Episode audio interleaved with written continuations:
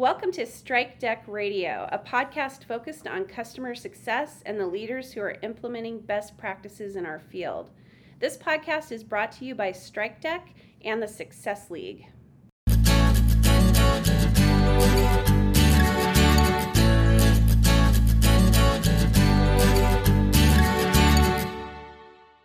Strikedeck is a customer success automation platform that enables CSMs to manage customer relationships.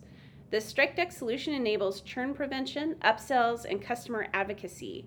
They use machine learning and predictive analytics to bubble up insights and alerts about customer health, sentiment, and engagement. The Success League is a consulting firm focused on customer success. We work with executives who are ready to build and develop a top performing customer success team that drives retention and revenue for their organization. For more information, you can visit our website at thesuccessleague.io. My name is Kristen Hayer, and I'm the host of Strikedeck Radio and the founder and CEO of the Success League. For over 15 years, I've been a sales, marketing, and customer success executive, and my career is primarily focused on early and growth stage tech companies. Today, we'll be talking to Carrie Wong, the Director of Client Success at LearnUp. Carrie joined LearnUp as employee number six and made the transition from being a community manager to being a CSM to being a director. And today she's going to share her journey and offer some of the best practices to our listeners who might be in a similar situation. Carrie, can you tell us a little bit about yourself and a little bit about LearnUp? Yes, absolutely. And thank you, Kristen, for having me here. I'm excited to be on this podcast today. So, I we'll start with something that will give a little context as to why I ended up in the startup world. And that's because I'm a product of the Silicon Valley. So, coming from a household where I had a parent who was an engineer and a parent who was an artist, I was always surrounded by technology and opportunities to be creative. And that just naturally lent itself towards the, the tech world. Okay. So, I gravitated towards tech and towards startups, and I didn't really know where I wanted to end up. So, you know, I thought, hey, why don't I get an internship in college? So I interned at Yelp, Okay. and that was kind of my first entrance into the world. Hardcore. Um, yeah, I mean, it was it was intense, and I learned a lot about guerrilla marketing there, and Okay. uh, working on the ground, and it was just a really amazing experience. And that good experience really lent itself um, after undergrad. I decided to join a real life startup, literally out in a garage, garage startup. Um, and that kind of just solidified my interest. I thought it was really exciting to build something from scratch. Um, and I was just laser focused on working in tech. So I went to London. I did my master's degree at the London School of Economics and specialized in media and technology. Okay. And once I got out of my degree, I came to the Silicon Valley and was just, I want to get into the startup world. So I joined AngelList, which, you know, AngelList? Mhm, Yeah. Um, it's a great startup uh, site that started as a funding site, but then I use that as a research tool for my company. Oh, do you really? yeah, yeah. it's a great, yeah, it's a great it's a, tool. it's a great Yeah. it's a great site, and it's kind of turned into this recruitment tool as well, Okay. where startups can go and not only look for funding, but they can look for startup talent, and that's actually how I got into LearnUp, um, because Alexis Ringwald, who is our co-founder, reached out to me uh, and asked me if I wanted to come in to interview. Okay. And I was really, really intrigued with both the mission, but more so that there was a woman who had founded this company, which is pretty rare in the tech it is, industry. and it's also very exciting. Yeah. yeah, I mean, it was just, yeah, it was exactly the right fit for me and what I was looking for at that point. So I came in, um, you know, it was great to have a woman in leadership, and really the mission spoke to me Mhm. because there at that time the market was still pretty bad. This was back in 2012 that she Mhm. founded the company. Uh, and there was this disconnect between you know there were lots of actually open jobs at the time but there was still such high unemployment. And we were trying to understand well where is the disconnect happening between those who graduate from you know high school or from college and who aren't able to get these jobs so that really founded the basis for our for our company because Okay. there's that skills gap managers are you know they are reporting that everyone's unqualified who comes in for their entry level roles Uh-huh. and the job seekers are you know kind of confused what does this manager want from me why are they saying i'm unqualified Right. for an entry level role when entry level is supposed to not have uh, any requirements for experience. Um, so That's this- incredibly frustrating. it's so. I remember when I was young and I was going out, you know, like in college, and I was trying to get part time work, and that was always the case. It was like retail, and they're like, we want an entry level person. I'm like, that's me. And they're like, mm, no, you have no experience. Yeah. Yeah. They're like entry level requires six months of experience. Yeah, it, there's definitely that disconnect, um, and that's d- really the problem that we were trying to solve. And how we're doing that is we're partnering with some of the biggest companies in America, kind of figuring out, hey, what's your biggest problems? Um, you can't fill your roles. People are turning over, and so really we're taking a human approach to job preparation and job training. You know, Mhm. we're not just like a normal job board. We Right. really give insight into what is a job going to be like, what does the manager expect of me, what do I have to do to be successful in this role, and then we assign them a personal job coach. And I think this is really our differentiating factor is we want to provide that human touch. We want to provide the encouragement that people may not be getting from um, you know, at home, or maybe they didn't have a parent or a mentor that ever gave them that career advice. Mhm. So we really want to have this proxy for that mentor role online in a scalable way so that we can reach and impact many, many people's lives. That's exciting. That's a really cool mission. So let's kind of shift gears and talk about your career path. That's kind Sure. of a nice, nice segue there. Um, so uh, you were one of the first employees at LearnUp. Mm-hmm. Um, which is always really interesting. I've worked at small startups as well. Uh, can you give the listeners an idea of what that was like? So, things like how many customers did you have when you joined, and what was the job like? Yeah, absolutely. So we had very few customers. I think at the point that I joined, we had two customers, if you can Woo! even call them that because they weren't paying us. Okay. um, but the reason why they were so important to us is because they were our testing ground. okay. And they really allowed us to have the opportunity to build tools and pilot with them, figure Okay. out what works, what didn't work, and then go and invest more time, obviously, in the things that worked. So, what's exciting about working for a startup, though, and I can bucket this into three different areas, is first of all, the experience that you get at a Okay. startup is, as you know, can be all over the place. So, you get to wear tons of hats, you really get to see how a business grows from the ground up. So, you know, when you're trying to create something out of nothing, that is so hard. Going Yeah. from zero to one is a huge challenge. So, to be able to see someone see a problem in society like unemployment right. and create a solution from scratch is pretty amazing. And uh, it can compress many years of experience that you would get at a larger company into just a few years. Yeah. So that's That's one of the reasons I love startups. You get to you get to see a lot of things. yeah, Yeah. No, it's and it's so true because you you really have a hand and a foot in every part of the business, and you're working with engineers day to day, and you're working with salespeople, and, Right. Um, so it's not just like you're siloed into one area. You can Mhm. kind of become the Jane of all trades, Yeah. so to speak. Um, and the impact that you get. That would be kind of the second realm that I find most exciting about working Mhm. for a startup is you get to see the impact that one person can have on the greater business. And Okay. and especially in the early days, everyone's relying on each other and it's just a really fun, collaborative environment. And then something, you know, that it depends on your personality, but it can be exciting for some and not so exciting for others, is really the risk factor of Yeah. working for a startup. I mean, statistically, you're more likely than not to fail, and that kind of impending failure can be scary at times. Uh-huh. But you have to have guts. yeah, it's just Yeah.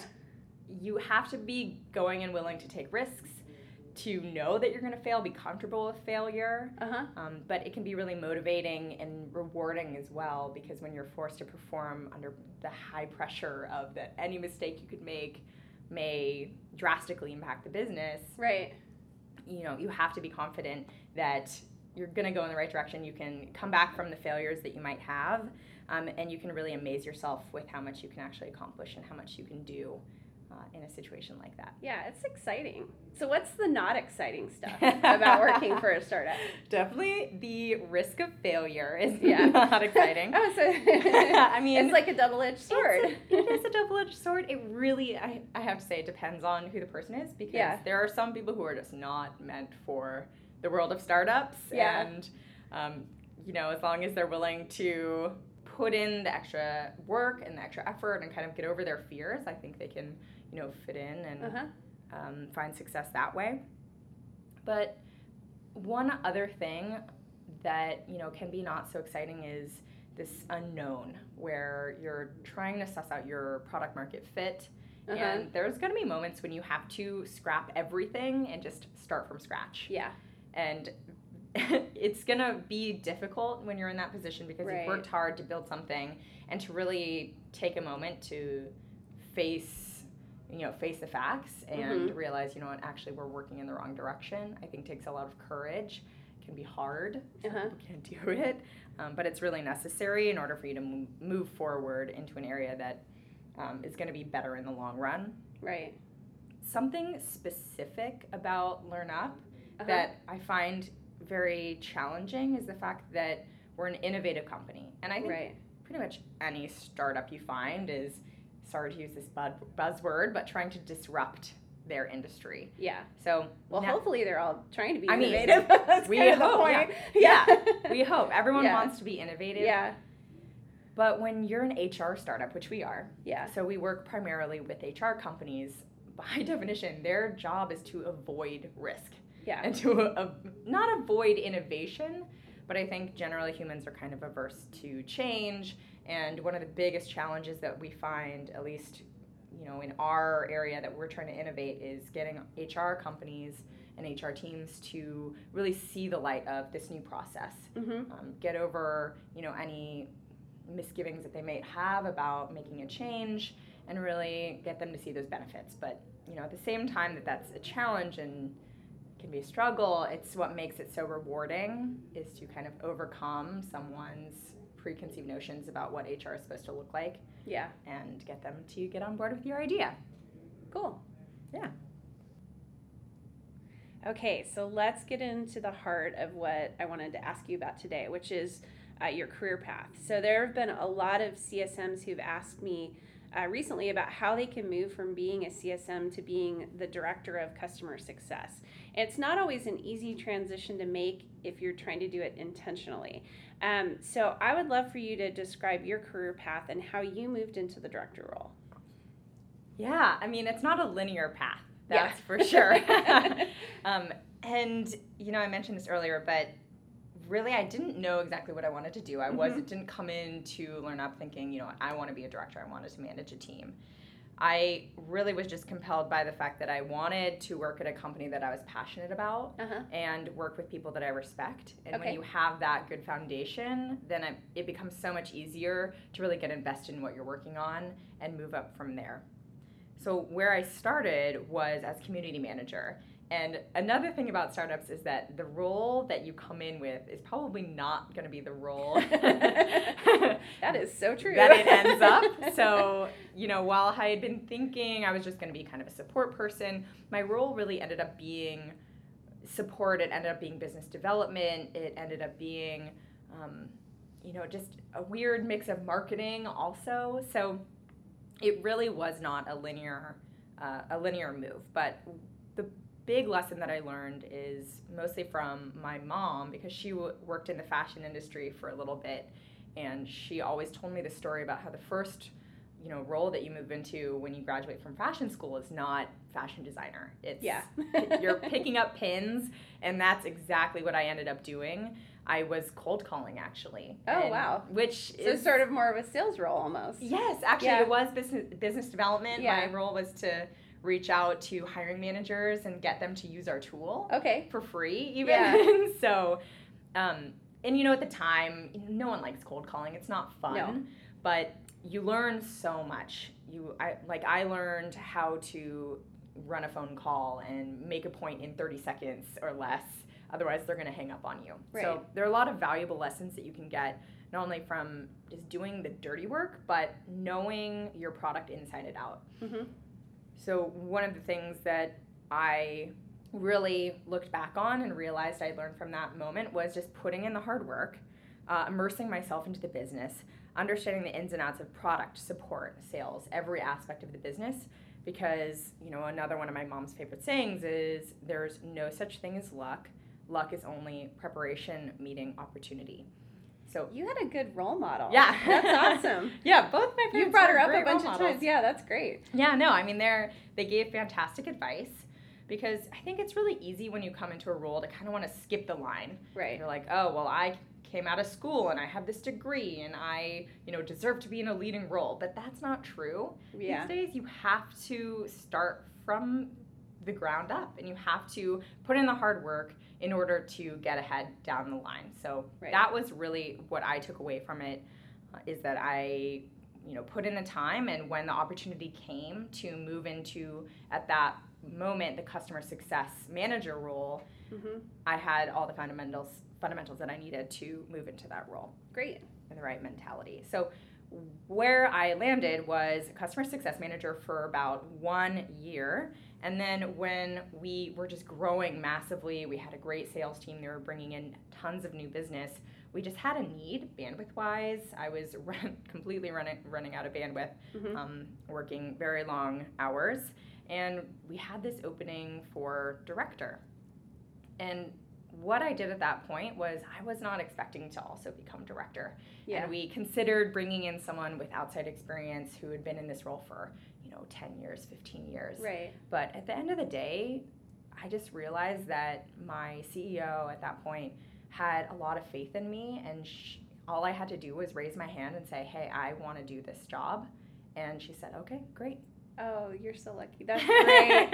That's really, really great. I think, yeah. you know, not everybody has that opportunity, and it's really good that you felt confident enough and prepared enough that you raised your hand and took it because that's a great opportunity. Yeah, I mean, someone who's pretty early on in their career, it can be it can be scary sometimes because uh-huh. you wonder, you know, am I really ready? But I think you just have to go and dive in because that's the only way you're ever going to make it at a leadership level is by mm-hmm. being willing to say, yeah, I want to step up and I'm going to make the conscious choice to elevate my game. That's exciting.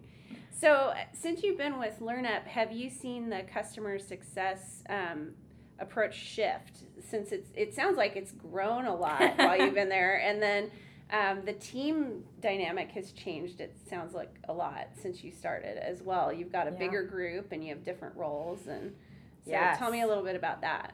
Yeah, absolutely. I mean, not only has our customer success shifted, it's basically was founded yeah. during the time I was there because we didn't have any customers. And really, the, the catalyst for this was the fact that our sales, our head of sales, um, was bringing in new business. Mm-hmm. And we realized six months after we, we finished piloting with one of the largest retailers that, that at the end of that pilot, we were saying to ourselves, oh, wait, we don't know what metrics are most important to this client. Right. Oh, we don't have the data to go deliver a report to them about even if we knew what metrics we had. And we had this epiphany about, wow, okay, yeah, it's not just bringing in new business, it's about making sure they're seeing value. And that's when the idea of building out a customer success team really, really came up. And like I mentioned earlier, when I, because I'd done all the preparation, when we had that epiphany, mm-hmm. I was ready to move into that, that role and kind of found our customer success organization. So you've been you've been driving not only the customer success organization from the very beginning, but really kind of helping to influence the direction of the product and the offering, right?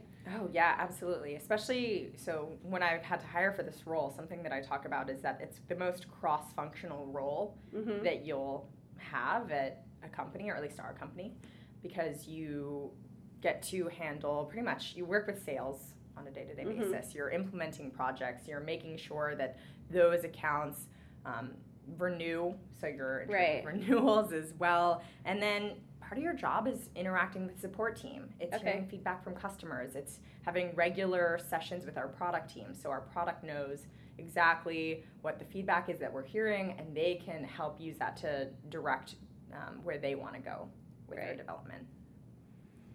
So when you moved into leadership, it, it was when LearnUp was really ready to hire. And so over the past year, as you've been in the director role, Um, what have you learned about hiring? I, you know, I I love to talk to newer leaders about how they approach that. Um, and I guess another way to put this question is, what do you wish someone had told you before you hired your first employee? so many things. I mean, I always knew hiring was the most important job that you're going to do, but after having had to do it for a couple years now, I realized that that's so, so true because the true success from your organization comes from having the right team in place. Right. I think it was Steve Jobs who said a small team of A players can run circle, circles around uh, a giant team of B and C Yeah. players. Yes, so that is absolutely true, especially at a startup. Um, and you know, throwing more people at a problem is not going to help solve it. You have to have the right people in place. So what I learned, first of all, is trust your gut because that is going to tell you more than anything a resume can tell you. hmm And I wish I had listened to my gut more on a couple occasions. But if there is any voice in the back of your head that's, you know, saying something, you know, nagging you about how this person might influence your culture or might influence your team, listen to listen to that voice. And listen I had your to learn that one the hard way too. Like I, I've learned that when it's a yellow flag in my head, it's probably really a red flag, and that I really should not hire that person. Yeah. But yes, I had a few bad hires in the beginning too. Yeah. Yes. Yes. And you know, I think it's also really important as a leader to be honest with yourself if you haven't made the right hire Yeah. and not try to force it if it's not the right fit. It's not going to be better for your business. It's not going to be better for that person in the long Yeah. term, too.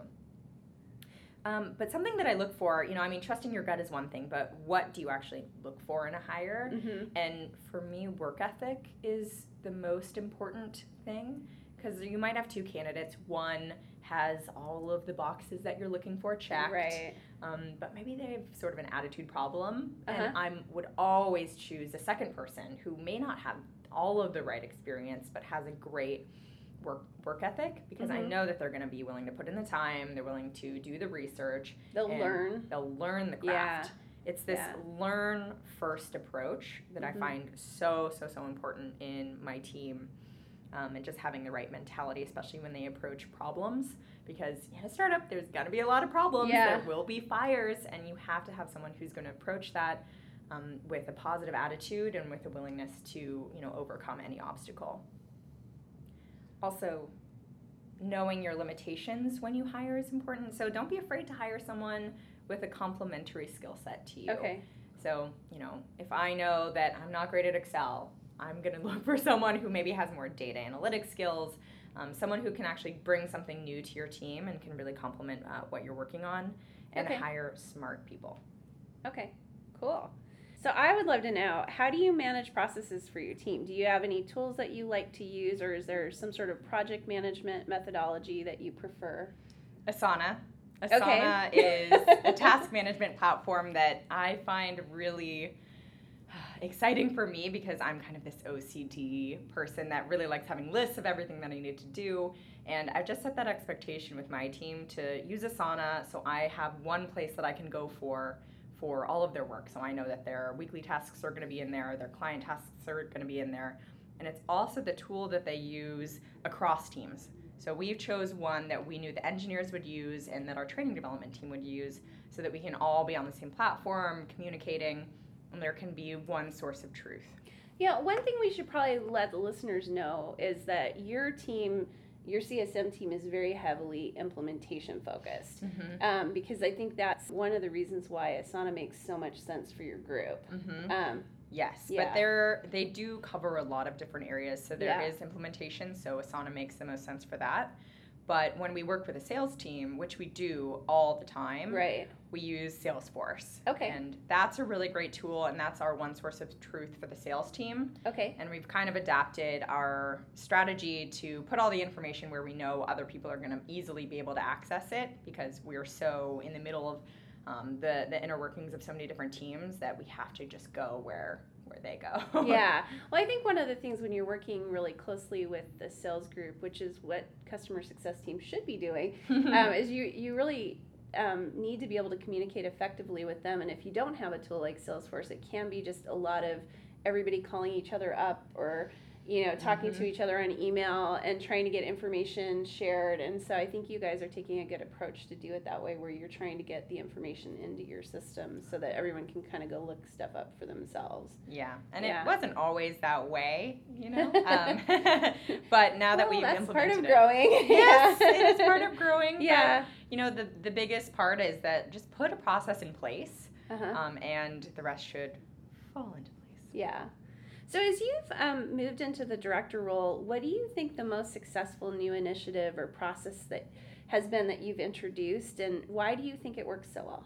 Well, jumping off that exact same issue, which I think is a universal problem in a lot of companies and startups that have customer success teams, is the differentiation between sales responsibilities and customer success responsibilities. Yes, that is very common. Yes, yes. Almost every one of my clients faces that Really? issue. Yes. Yeah. Good.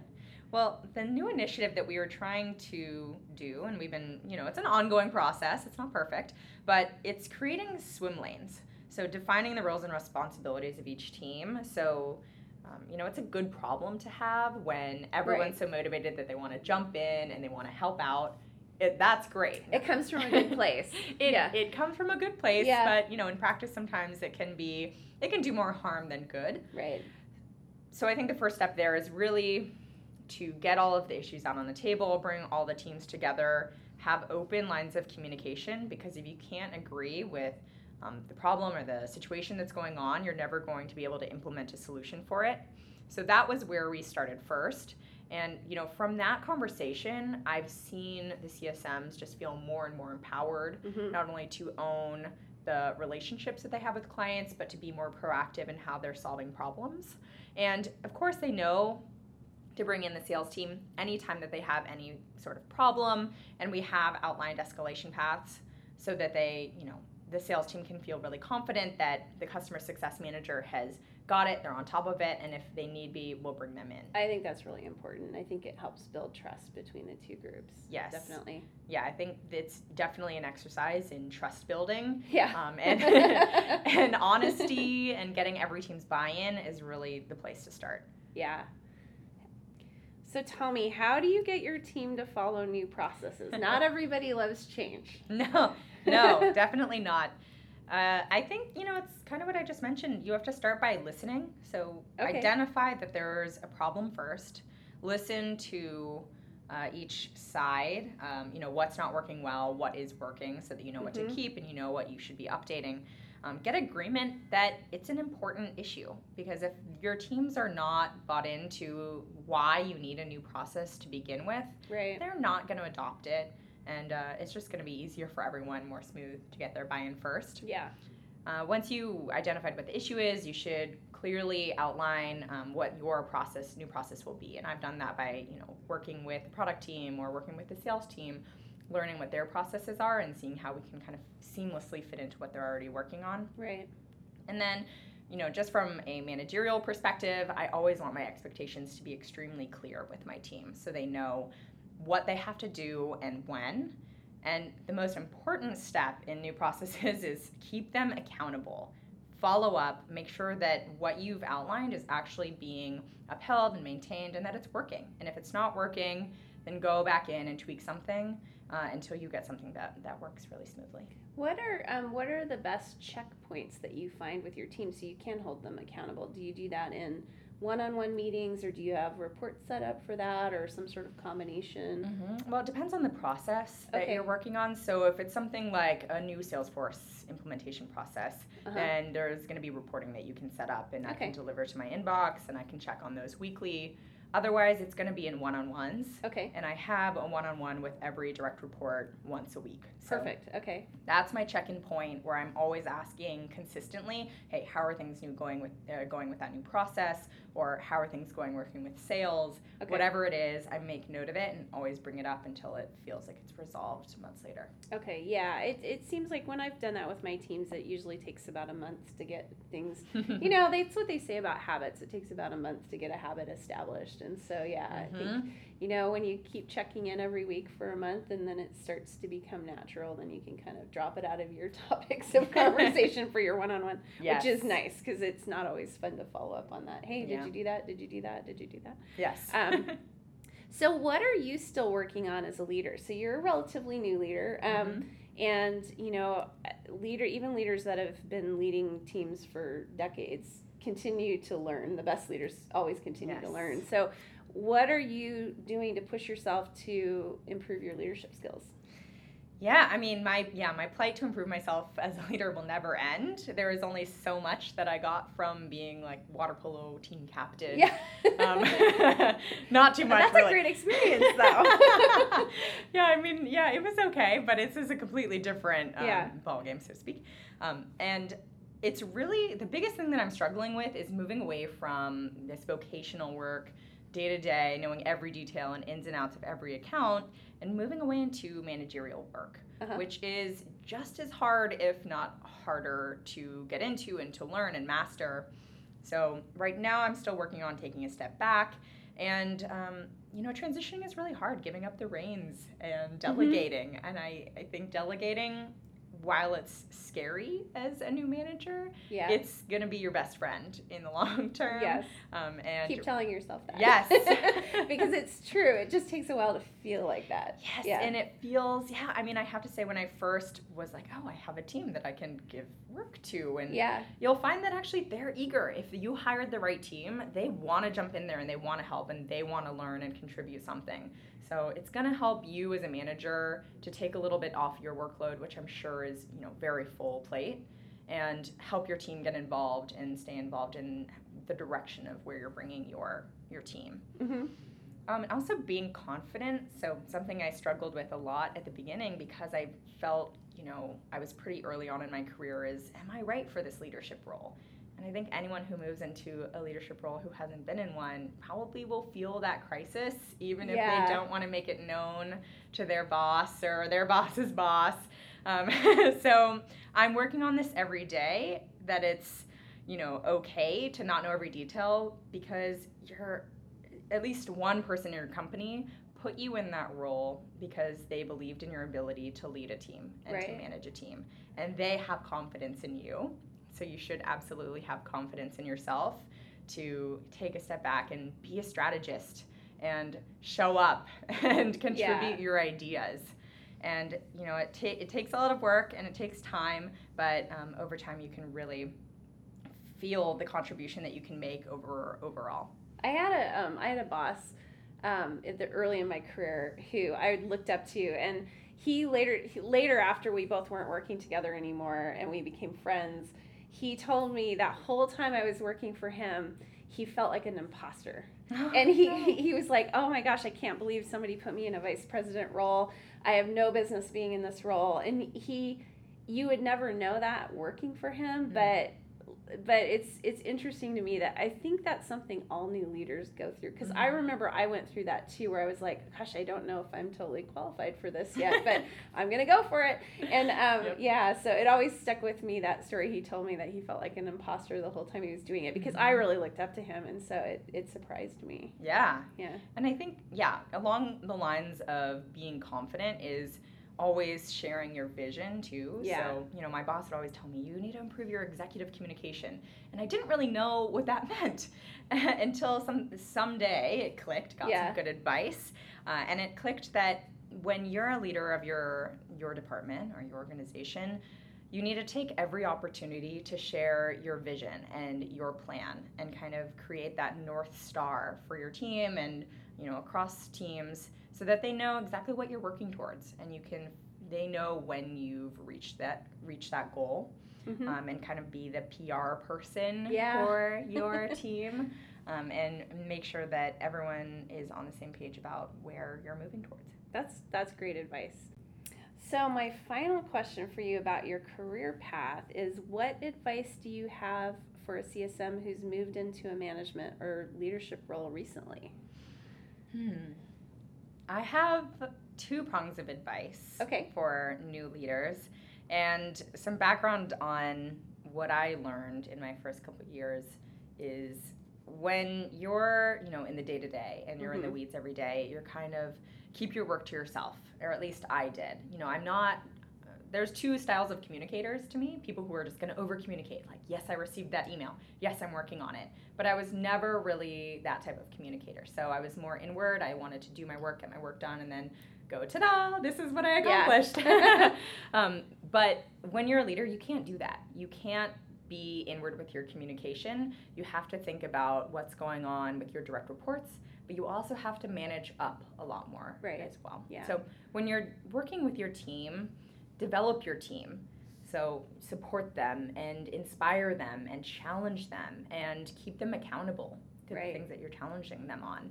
Um, you know, you really need to. You can't just give them a fish. You have to teach them how to fish. Right. Otherwise, they will never be self-sustaining, and it'll make more work for you in the long run too. Right. And when you take the time to invest in your team and develop them, they'll trust you a whole lot more too. Mhm. And this aspect of trust is so so important, especially when you have to go to bat for your team. Because at a you know at a startup, there's there is tension. I think at most companies, but you really feel it when you're working. You sit next to someone on a different team. That there's going to be tension between product, and there's going to be tension between. Oh yeah, and I've been to your office. I've seen it. There's a lot of people What? sitting right next to each Yes, other. yes. I, I mean, you're Yeah. in, you're in close quarters, Yes. and yeah, I could see um, how that would cause some friction. Yeah. Yeah. I mean, it's just you, know the product team they want to do they want to build what they want to build, and the customer success team is like, no, but our customers want this. Mhm. Go build this. So that's the natural progression of things. Yeah. There's always going to be um, conflict of you know what direction that we want to move in, but what really is going to build the most trust with your team is go to bat for them and help them fight their battles because if they know that you have their back and that you're going to stick up for them and help solve their prob- problems that's going to make your life easier as a manager down the line um, and really you have to take ownership and take responsibility especially if something's gone wrong which Yeah. things will go wrong but you know being able to step in and say hey i own this i have this Mhm. um, i'm never going to let it happen again you know just don't make the same mistake twice and you'll be good as a Yeah. leader to the same vein if you also have to manage up so something that i'm still working on and my advice for new leaders is bring your voice to the table and stick up for what you believe in. You know like i said they wouldn't have put you in this role or you wouldn't be in that role if they didn't believe you had something really valuable to bring to the table. Um, and the goal is not to get 100% agreement. It's, n- it's not. You have to just make your perspective known and Mhm. that's really the value especially in cs sometimes it feels like you're this middle child and you're trying Yeah. to like you know make sales happy make product happy but you have to stick up also for the voice of the customer right. and bring that to the table You are the voice of the customer. you are, yes, Yeah. that's exactly right. You are the voice of the customer, and you don't do anyone any good by staying silent. So be strategic and bring your voice to the table. Okay. So my last question is something that I ask all of our guests. I like hearing about what different leaders are seeing in the field of customer success. So, what do you see as the biggest trend in customer success right now and why? This is an interesting question because I am leading both the client success teams and the support teams. Okay. So I get to see kind of two sides of the coin because the teams that we work with on a project level are more of the corporate teams, and then I also get to see the user and support side as well. Mm-hmm. And what I've noticed in both sides is that everyone's moving towards more of a self service model. And something that we're investing heavily in is intelligent technology. Okay. So these are, you know, moving away from systems just of recording information to uh, a system that actually intelligently tracks data, can give you tons of insights about your customers. Mm-hmm. It really helps your business get more metrics driven Mm-hmm. uh, and results focused. So what does this mean? If this, these are tools like uh, in Salesforce, there's reports that you can put together that can help you track trends in your Right. data and really help you identify um, areas of risk. As Mhm. well as there's a lot of customer success technology out there that's doing the same thing, like tracking health of your clients. Mhm. Um, but it's really this intelligence that I, we want to focus on from a Mhm. support perspective. We want to build a tool that helps our job seekers um, with their career coaching. And what that would do, it's more of like a, a bot. So if anyone uses Slack, uh, you you know of Slackbot, and Right. You know Yeah. that um, there's always this intelligent person. I guess person, it's computer out there, Yeah. but it feels like a person. Algorithm, And something. that's the yeah. point, right? You know, your success should help your users help themselves yeah. by identifying areas of help that they might need before they even realize that they need it. Right. Very cool. Well, Carrie, thanks so much for joining me today and for your perspective and advice on moving from being a CSM to being a director at a tech startup. I'm sure this has been really helpful for many of our listeners. Um, and for anyone who's interested in finding out more about LearnUp and how they are helping people find work across the U.S., you can visit their website at www.learnup.com. I also want to thank our sponsors, Strikedeck and the Success League. To learn more about Strikedeck, you can visit strikedeck.com and follow Strikedeck on LinkedIn or at Strikedeck on Twitter. To find out more about the Success League, please visit our website, thesuccessleague.io, and follow the Success League on LinkedIn or at TSL Customers on Twitter. Finally, thanks for listening to this podcast. You can subscribe on iTunes or SoundCloud, and feel free to share this podcast with your friends. And we hope you'll join us next time. Thank you.